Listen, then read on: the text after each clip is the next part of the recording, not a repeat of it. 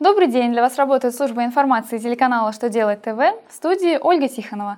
В этом выпуске вы узнаете, надо ли начислять страховые взносы на вознаграждение членов Совета директоров акционерного общества, насколько правительство России уменьшило прожиточный минимум, к чему готовится заказчикам-подрядчикам, использующим труд иностранных строителей-нелегалов. Итак, о самом главном по порядку –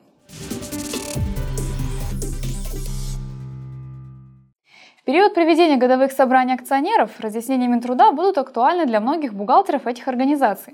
В своем очередном письме ведомство напомнило, что страхователям следует разграничивать выплаты, производимые физическим лицам за выполнение ими трудовых обязанностей, генеральному директору, главному бухгалтеру и так далее, и вознаграждение членам Совета директоров.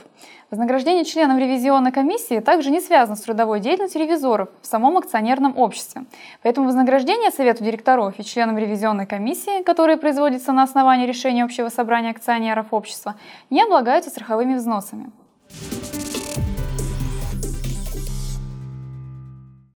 Правительство Российской Федерации снизило прожиточный минимум. Его размер в целом по России на душу населения за четвертый квартал 2015 года установлен на уровне 9452 рублей. Это на 221 рубль меньше, чем за третий квартал прошлого года.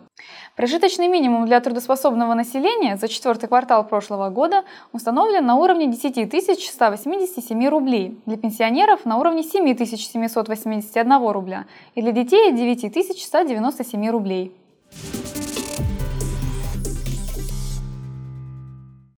Использование труда нелегальных иностранных рабочих на стройках может стать совсем невыгодным. В КОАП РФ предлагается внести специальную статью о введении новой ответственности в отношении заказчиков и подрядчиков. Соответствующий законопроект внесен на рассмотрение Госдумы РФ. В нем говорится о введении крупных штрафов за привлечение иностранных нелегалов к строительству. Заказчики, подрядчики, владельцы возводимых объектов все будут в ответе за тех, кто у них работает. Наказание предусмотрено из-за размещения на территории стройки нелегальных трудовых мигрантов и за непрепятствование этому.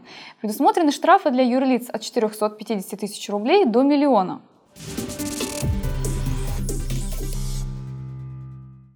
На этом у меня вся информация. Благодарю вас за внимание. До новых встреч!